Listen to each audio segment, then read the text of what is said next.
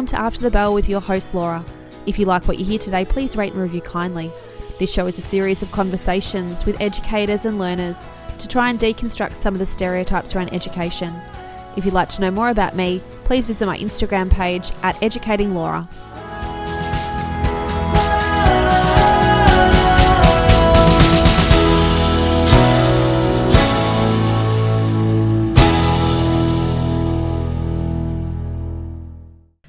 And thank you for joining me again today.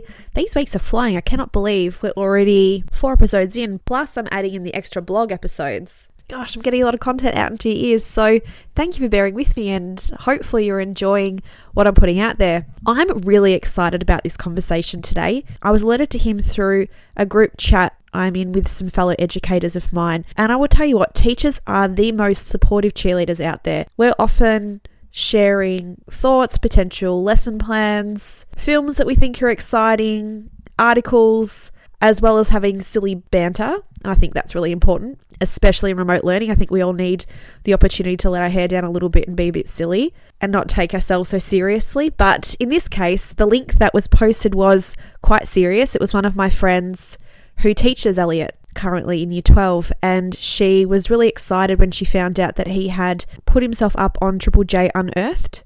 And so I clicked on the link and listened to one of his songs, and I thought, my God, the production here is incredible. I mean, and the talent, but selfishly, I thought about the production value first. And I asked my friend if I could get his details or if he would be interested in working with me because I was starting this podcast and had absolutely no idea how to produce it and edit and all of that. So I thought, you know what, this kid clearly knows what he's doing. I'd love to chat to him. So he reached out to me pretty much the night that my friend chatted to him, really enthusiastic. I gave him a call and he was so generous and offered to help me and send me some resources and things like that.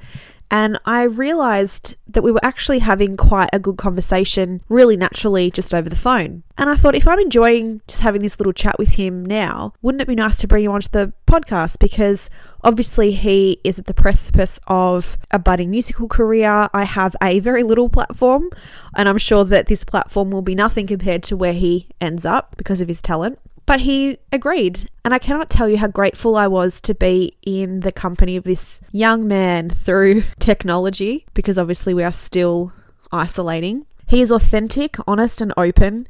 He's a really beautiful artist, and I really enjoyed what he had to say. And I really liked his perspective on life, on being a teenager, and on navigating society and societal constructs. As I said in my first episode, the perspective of our youth is important. Despite him aging me a few times, and it's okay, I laughed at the time and cried later. No, no, I didn't. I laughed, it's fine. But these kids are growing up in a world that we didn't. And I think that their voices need to be valued. And I'm really glad that I had this conversation and I can bring it to you. Also, making sure that you are staying tuned to the end of the episode because the entire version of his brand new song Here With Me is also there for everyone to listen to, and it is amazing. I know all the words already. My daughter sings it around the house. I cannot recommend it enough, so make sure you stay tuned to the end. So, here is my conversation with Elliot Willis.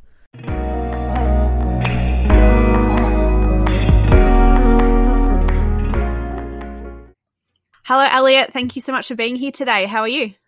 I'm good. How are you? Good, thank you. That so you good. came onto my radar because of a friend of mine who's your current teacher. She sent me a yes. link to your track on Triple J Unearthed.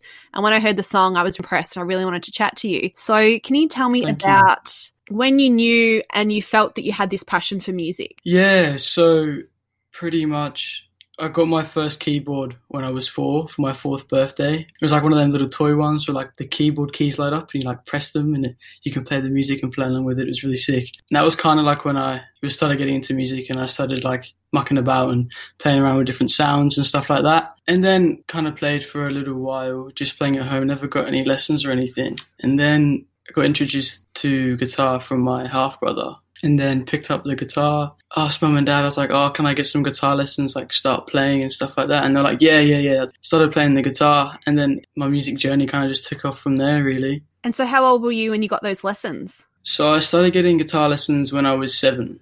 Wow. Yeah. Do you think that there was a natural affinity for you towards musical instruments and just you had that ability to start playing yourself, or did you feel that you needed the lessons?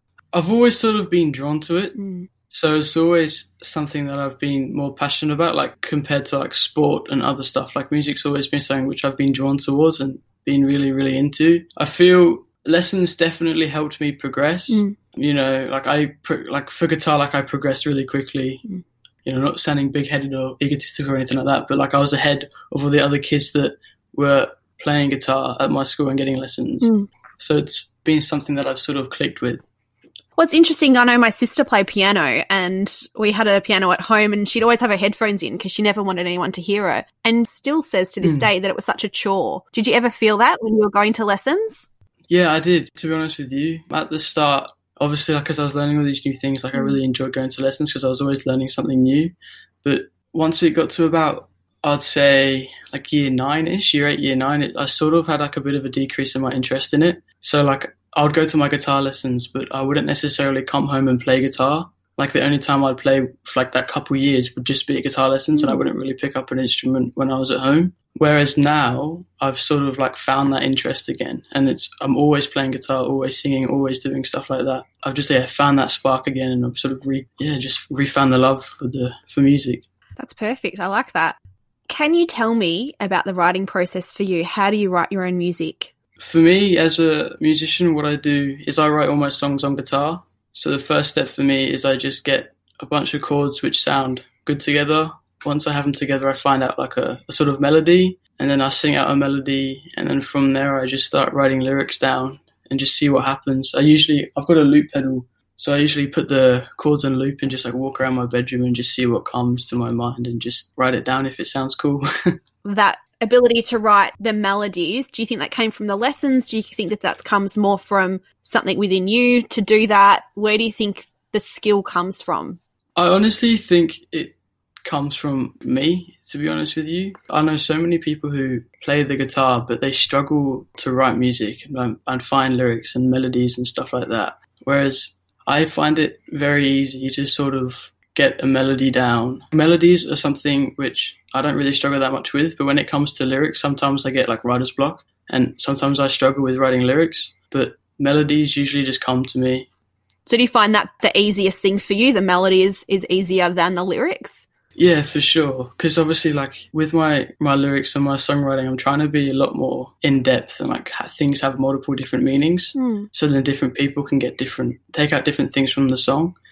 Whereas before, it was kind of like whatever rhymed sounded good. So I've kind of gone from that. Oh yeah, fast with cast sounds sick, so I'm going to put it in the song. Yeah. To going with like some more sort of like, like underlying meanings to the lyrics that I'm writing. Absolutely. I wonder too, and I think I'm probably the only adult that would wonder what a 17 year old is writing about. Like, what is it that inspires you? What is it that you're actually writing about? How much life experience are you drawing on? You know, what is it that inspires you in terms of your lyrics? So a lot of the stuff I write about are personal experiences, Mhm. and I also like to write a lot about societal values in society and like societal expectations on people. So that's kind of like where I like to write and what things I like to write on. So a lot of, lot of my songs, I've had some sort of impact or it's impacted my life somehow. hmm What kind of societal impacts or societal constructs do you write about? Yeah, so my single Miles, that was like the first song that I released. That song was all about like societal pressure on people having to be a specific person Mm. and people feeling as if they couldn't be who they are purely based on how other people wanted them, wanted them to be. So that song was all about like, you know, getting away from society and just being by yourself and being with friends who see you for who you are and just being in a safe place where you can be yourself and not suffer from like these societal pressures. Do you think, obviously, at the moment we're in lockdowns, we're doing remote learning, we're away from society. Do you think that we have more opportunity now to be authentic than we ever have? Oh, I mean, yes and no in a way because I suppose lockdown, everyone's at home, so like all you're kind of seeing is them on social media or some sort of media, and that can be easily changed. If that makes sense. Whereas before lockdown, you were mainly seeing people in person, and people can show themselves off, like put facades on to not be themselves, but it's a lot easier to sort of pick out when you're actually seeing that person Mhm. in person, like whether they are being legitimate or they're not. hmm So you're currently studying year 12. As I've said, we're in lockdown.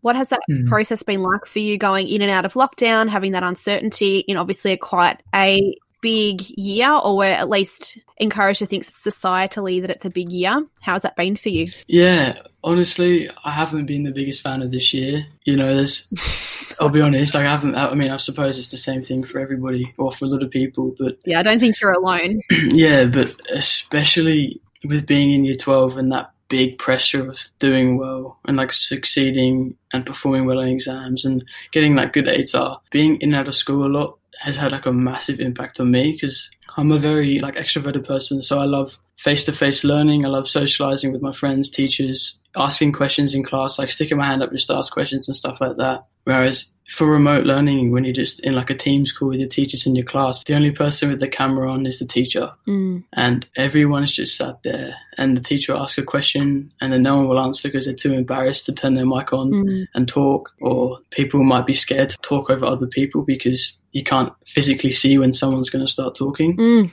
and yeah i just it's been tough having to adjust to doing things remotely Absolutely. And how do you think you've managed your mental stability during this time? definitely a lot better this time round hmm the first time of it challenging because like i said like i rely on that social interaction and when i can't see friends it's somewhat draining for me because i hate my own company An extrovert gets their energy from others. That's literally a definition of an extrovert. Yeah. yeah so like i'm so used to like bouncing off other people's vibe and just bouncing off other people so well i've got my family but it's not the same as being in the classroom or being out playing basketball recess and lunchtime with your mates and teachers and that kind of stuff. It's just yeah it's just not the same. And my mental health was sort of it was going downhill a bit because like i'm saying like i rely very heavily on other people to be in a good mood. So if pe- other people are in a good mood then i will be because i'm bouncing off their Mhm. vibe and what they're giving off. Mhm. whereas when i'm by myself it's very hard to sort of get yourself out of that like oh i've got all this stuff to do oh i've got to turn on my computer stare at the screen all day you know you're not doing a whole lot but you're still tired because you're just looking at the screen for the whole entire day Hmm. and it's just yeah And so, how do you feel you pulled yourself out of that? sort of just coming to terms with everything you know Mm. at the start remote learning the first time it was sort of it was less of me th- realizing that every single year 12 student was in the same situation and it was more of putting a blame on like other people or, or dan andrews for putting us into lockdown you know Sure. Yeah. whereas this time around i've like realized oh hang on every year 12 student's in the same situation in the same boat so we're all going through it Yeah. and VCAA are definitely making a lot more adjustments this time round Yeah. Whereas for the first time, well, we were in remote learning for about nine or ten weeks, and then they decided to change the study design, and then we're back at school the next week. Yeah. But I feel like they're making, obviously, like with how they've just changed how ATAR is going to work for this year and how it's all going to be assessed individually instead of like based off other people's results, like the competition type thing. Yeah. I think that's definitely like a really good like way to go with Mm. ATAR and how it should work. Mm. Well, it will be interesting, I think, to see whether this year and what happens this year with you guys will actually change the system. It will be very interesting. Yeah. Yeah, I hope it does. Really do because you know I'm not really a big fan of how ATAR works. to be honest with you. Look, I think it is a system in which we are compliant as teachers, but for sure, I Mm. mean, there's certainly flaws. Um, you know, I'm not going to Yeah. say that there isn't. Yeah. Yeah. Bringing it back to music, what are some of your, or who are some of the biggest influences for you? so for me, lots of people's sort of inspirations or influences for music are like you know the big pop stars that are doing things. But for me, it's sort of like more of the musos that I know personally. Like I was saying before, like my one of my big inspirations with my heart was my half brother because like he Mm. he was pretty much the reason as to why I'm doing this right now. Mm. you know, watching him play guitar and seeing him plucking the strings and strumming away, I used to watch him and just be like, oh, I wish I can do that. Like, I wish I was able to just sit down and pick up a guitar and just play music. Like, so he's definitely been one of the biggest sort of inspirations for me, especially getting into music. And then the more singing route, my singing teacher. So I go to a singing academy called Coach Music Academy Mhm. and my singing teacher Taylor Piggott, like he's definitely been like a massive inspiration for me because he's a singer songwriter himself. Like he writes his own music, records it, produces it, and he's produced all my music. So he's produced Mars and he's produced Here with Me, and you know, just watching him and he does his like his live streams and stuff like that, and I'm just like, oh, I want to do that. Or he does these performances, and I'm like, oh, I want to do that. So seeing him do all these things definitely pushing me a lot more to be like, I want to get to that stage where I can perform in front of large groups of people and I can get emails of people saying, "Oh, we want you to play here. Give us a time and a day." Like, you know, I want to want to get to that stage. Yeah, you want to be a bit more in demand. Yeah. Yeah, of course. So, what is the goal for you with the music? Is it purely a passion thing and about experiencing that, or is it more about monetary success for you? Well, I do it because I just want to get my voice out there. You know, like I said mm. before, my songs are about things that I believe in, and I want people to hear that and hear my opinions and hear my voice. And I just want people to like enjoy my music and like me for who I am and like my music for what it is. But at the same time, like of course I want to be selling out Rod Laver Arena. it's every every, Yeah. every muso's goal. Like everyone wants to get to that stage where music is their job and like they can finan- they can Mm. financially support themselves and their family by doing music. So.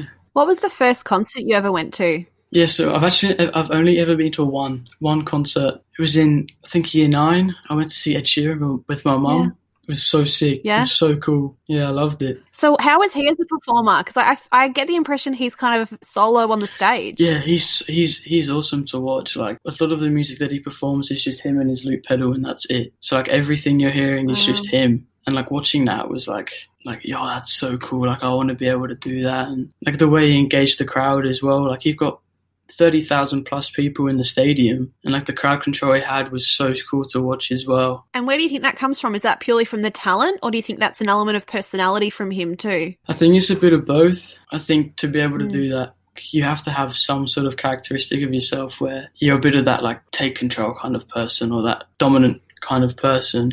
But at the same time, I feel it's years and years. He's because he's been in, in the industry for years now, so it's definitely like he's had time to practice and time to improve and. Obviously, like if you'd watch his very first, very first concert, very first performance, the contrast mm. between him performing back then to him performing now would be so different because he's had that experience and he's been able to practice. Mm. Do you think you have that ability? Do you think you have the presence to command a room and to command a space? Yeah, well, I like to think I can. You know, I'm a pretty outgoing person, so I like to think I'd be able to do that one day. But Yeah. you know, it's just the the experience and the Mm. thing about Corona as well, that, about the virus, is that it's not just me. Like every single artist is in the same position. Like we're all lacking Mm. experience this year and Yeah. lacking opportunities and all that kind of stuff because we can't perform and we can't do gigs and concerts and stuff like that, which is you know had a massive impact on the music industry, like financially as well. How does it make you feel that music and entertainment is not deemed essential? Oh, I mean, I can see why because you know we're not the front line, we're not the nurses or the doctors or anything like that. Like we don't help physically with the with Mm. the virus, which is understandable. But at the same Mm. time, if people didn't have music, then people's mental health wouldn't be as well. It wouldn't be as good, if that makes sense. You know, because the music is an outlet for so many people, whether it's playing it, writing music, or just getting on Spotify and listening to their playlist or their music. Like it helps people in so many different ways. So, you know, I can see why it's not essential, but at the same time, I still think it should be. Maybe not with performances and stuff, because trying to get that many people in a room is not good and it can spread really quickly. So that wouldn't help. For sure. Know. sure. No. But yeah. Yeah, I think that people are starting to see the importance in things that perhaps they took for granted before. I think that's definitely the case. Yeah, definitely. You know, yeah, yeah. So I can I see what you mean, and I think, as you say, whether you're a performer or in the audience, I think that there is a lot of positivity to take away from music and to see people passionate about Yeah. about music and making it for sure. yeah, 100%.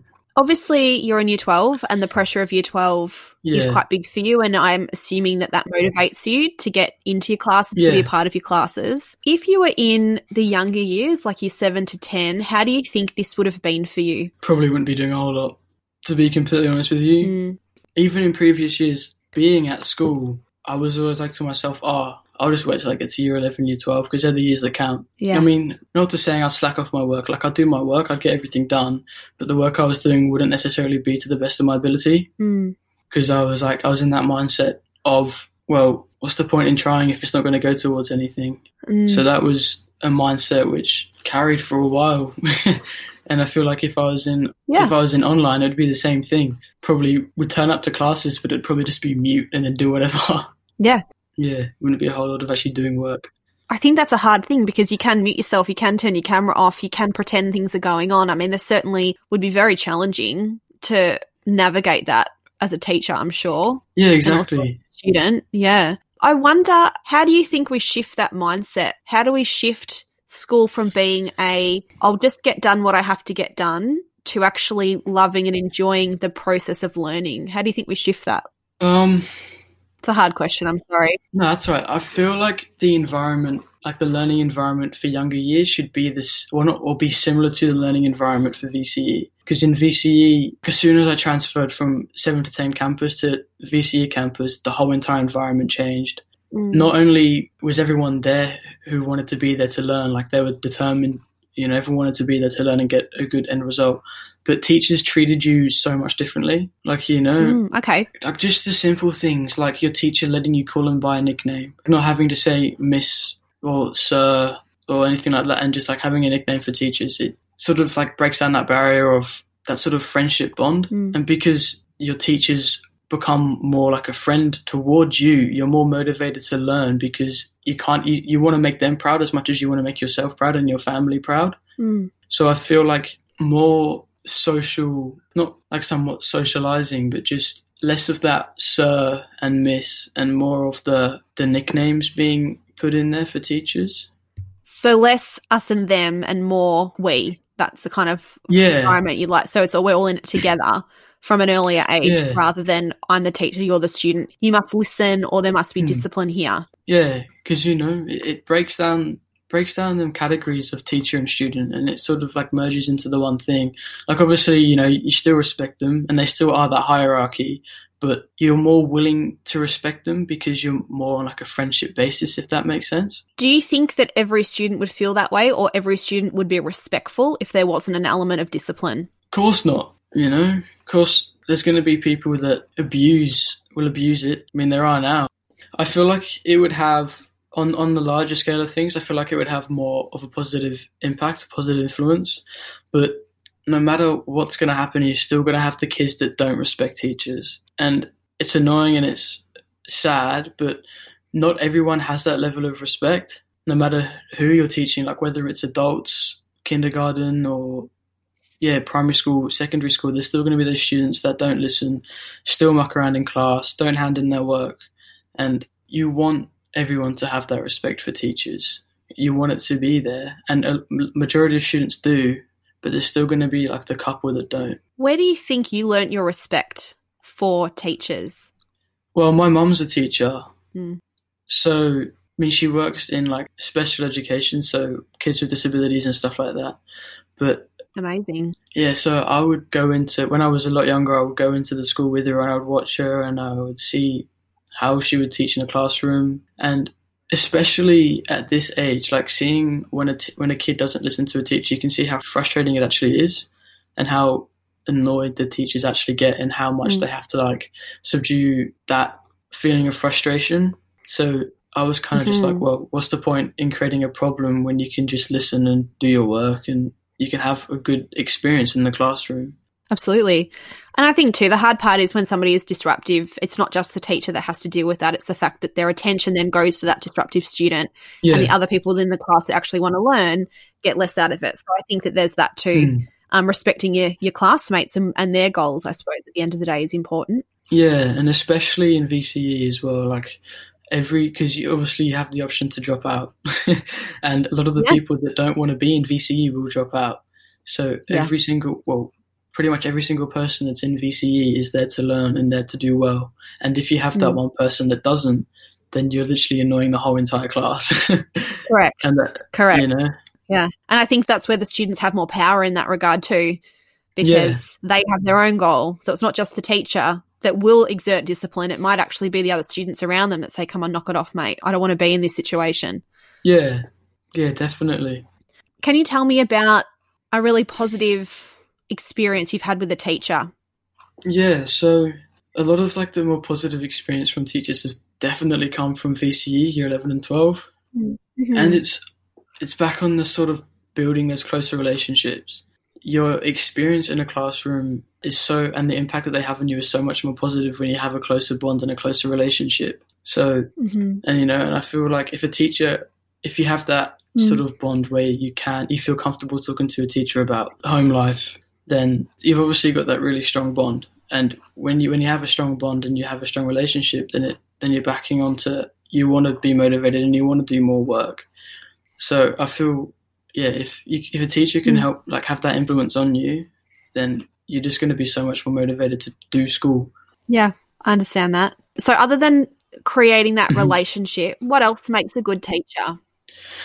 being open-minded because especially in today's society so many people have so many different opinions on things so if a teacher is able to sort of take in different opinions views and values on a certain situation and not just completely go with their opinion then that makes them so much like it makes not only the class more enjoyable but it makes like obviously them better as a person like for example Mhm. especially in English or literature, because that subject is like heavily based on opinions, or especially more towards literature.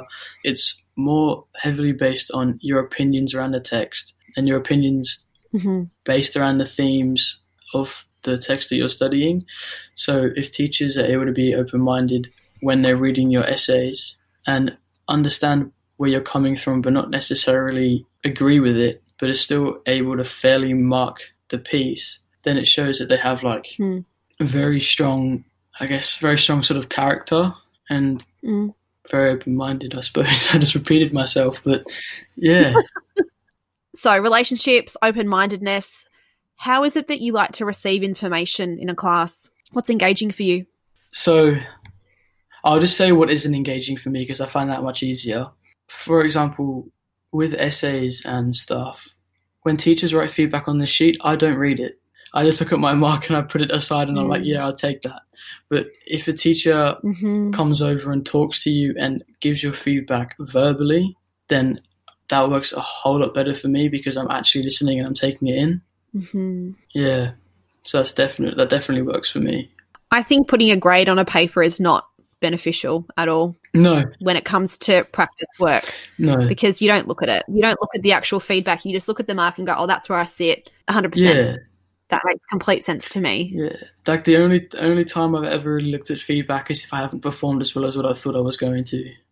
That's interesting. So, say you get, I don't know, a seven out of 10. You knew you put in a mediocre amount of work. You thought, yep, okay, that's where I sitting. I'm sitting. You wouldn't look at it, even if you knew you could potentially get a nine out of 10. No, especially with English, if it's anything above a B or a B plus, then I'm like, yeah, that's cool.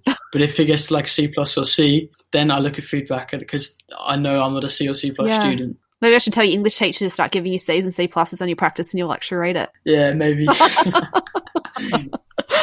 All right. What are some of the greatest lessons you've ever learned? And they do not have to be academic. Greatest lessons I ever learned. I think for good question.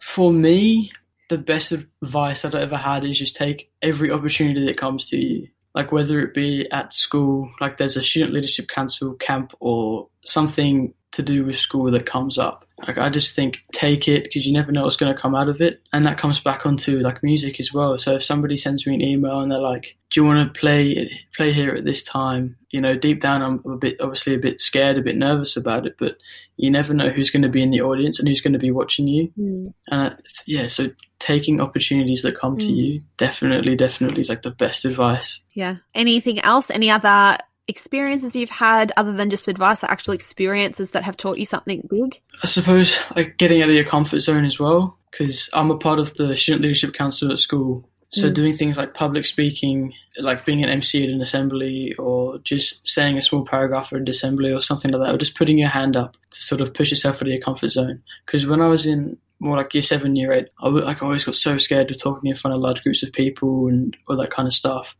But when I was in the like throughout the SLC, you know, I've talked in front of like the whole entire school, talked in front of parents, the awards nights and stuff like that. And I think if I hadn't pushed myself to talk in front of those large groups of people, then I would would still not be able to do it today.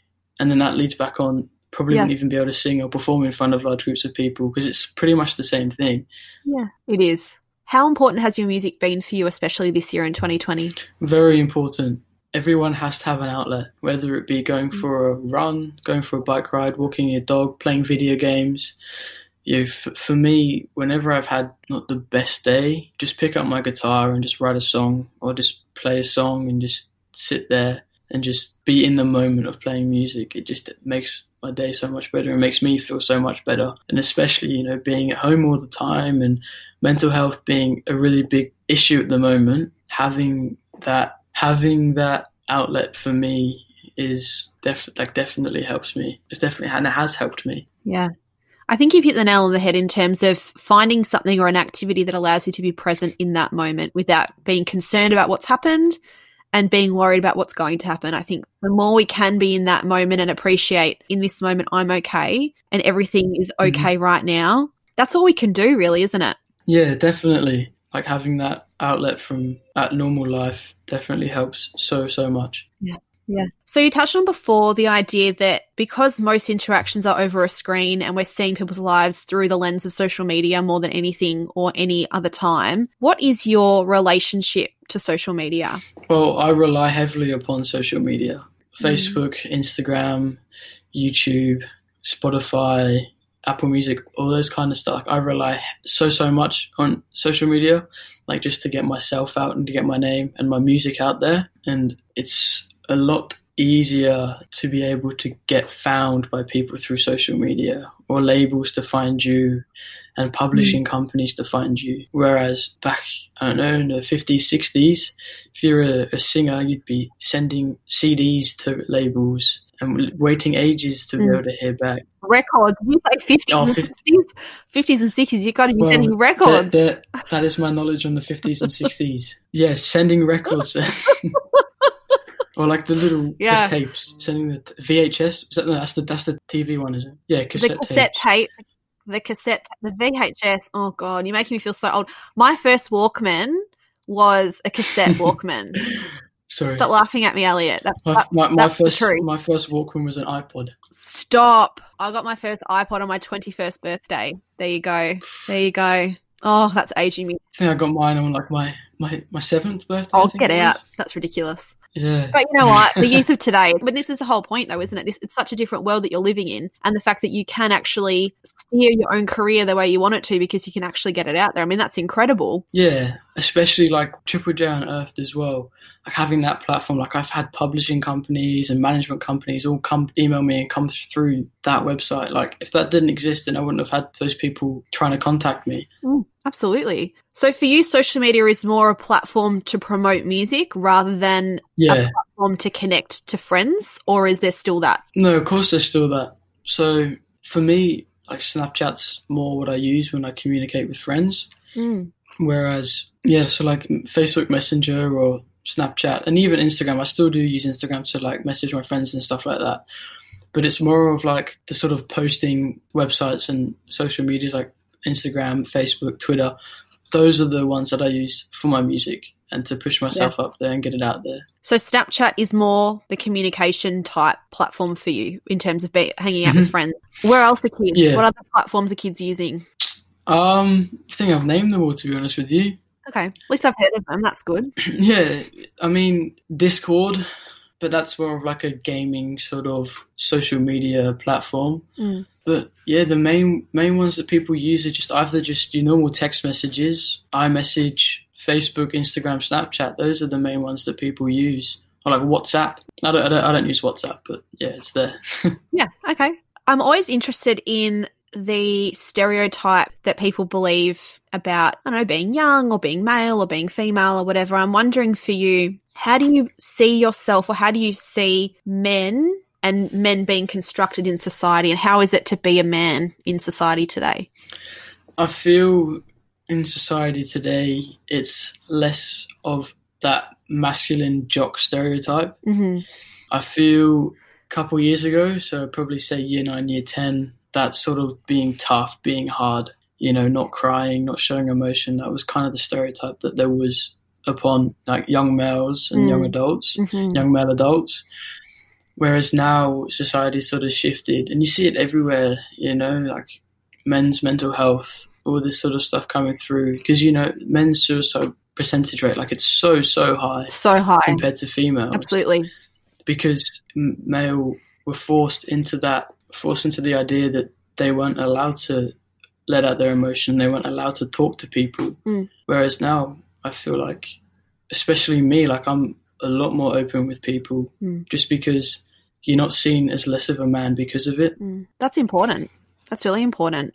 Mm. it makes me feel really positive about the shifting because I think that we have, I'm going to say from a female perspective, I think women are expecting men to be much more involved in the roles of the house. You know, like a father is expected Mhm. to be home and doing more with the children. There's a, there's a lot Yeah, more expectation, which is amazing. But I wonder if the expectation the man has of being the breadwinner and being the one responsible for bringing the money in, I'm wondering if men have shifted that perspective for themselves. I'm not sure.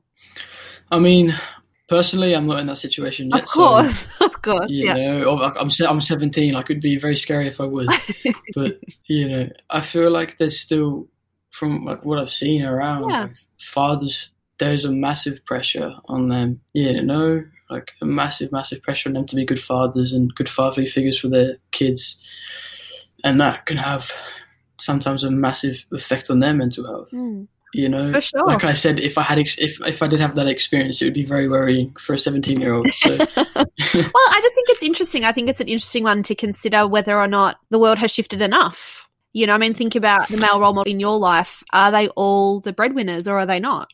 I don't really know about my parents' financial stat- status that much. So they're both working and it seems equal to you. To me, it does. Yeah. Yeah, they both have an equal contribution to the family. Yeah. Yeah, well, that's even that in itself will give you an impression one way or another without you even maybe knowing it now. Hmm. Yeah. Yeah. What other things do you find to be deeply influential for you?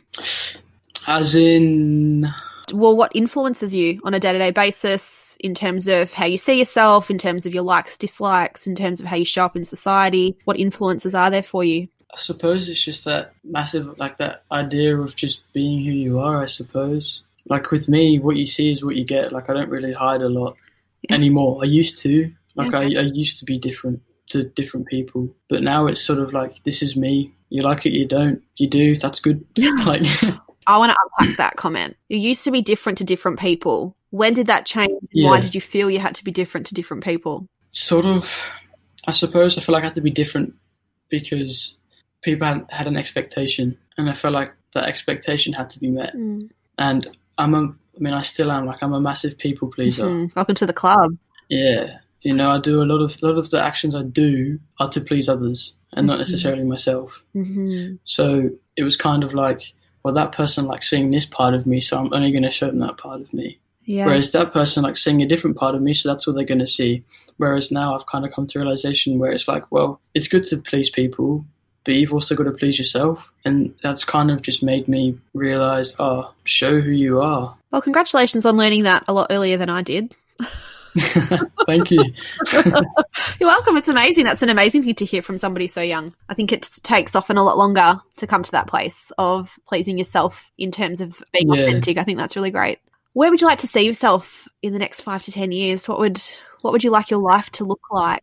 I would love to be doing music Mm. as a job full time. I'd love to be doing gigs and shows. And one one of my big, big goals for next year is I want to release an EP and I want to do a EP tour around Melbourne. That's Mhm. one of the things I really want to do next year. So this year, you know, one of the benefits of COVID, being able to write songs and getting some singles out so I can get more attraction towards my name and more Yeah. support to sort of push me up. So then next year I can be able to go and do a full tour around Melbourne. So that's what I want to be able to do next year. Mm. For the next few years, I don't know really. At the moment, I'm just seeing where music takes me. And so, in terms of tertiary education, or is it more music at this point? Um, at the moment, it's more music. Obviously, I've got plan my plan B. So I'll go. I want to go to uni to become a physiotherapist. So that's what I want to do. So my plan is to get into a course next year and then defer for the year. And Yeah. then depending on how it goes next year, so if music does go really well, then I could may end up taking another year off. Just sort of taking it a year at a time. But you Yeah. know, it's important to have a plan B no matter what you're going to do because you never know whether things are going to work out or not. Absolutely. So, where can people find you and find your music? Yeah, so the main social media platform I use is Instagram. So that's just Elliot Willis. And then my Facebook is Elliot Willis Music. That's sort of the second one. And all my music's kind of on any platform. So Apple Music, Spotify, Deezer if you use that one, YouTube Music. It's just under my name, Elliot Willis. So that's where everything is. Yeah. All right, I'll put it in the show notes anyway for everybody so that they can find you. Sweet.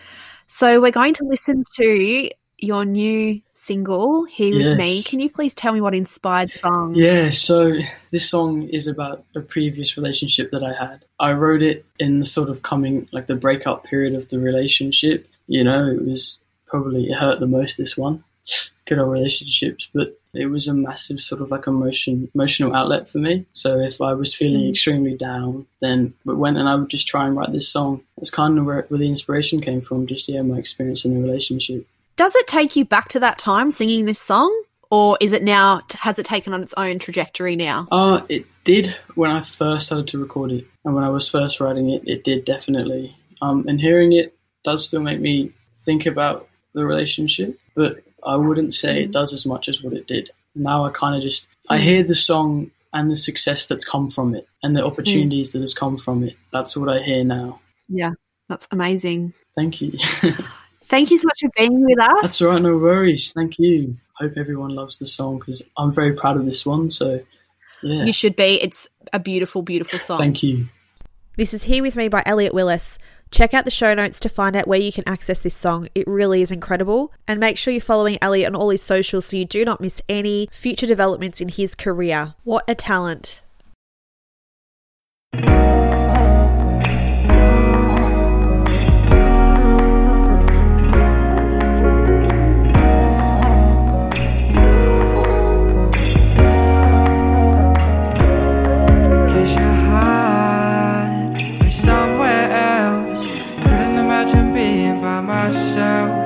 So cold and so alone. Without you, no place feels like home. Cause I would walk across the borders. I would sail across the sea. Just to make sure that you're here here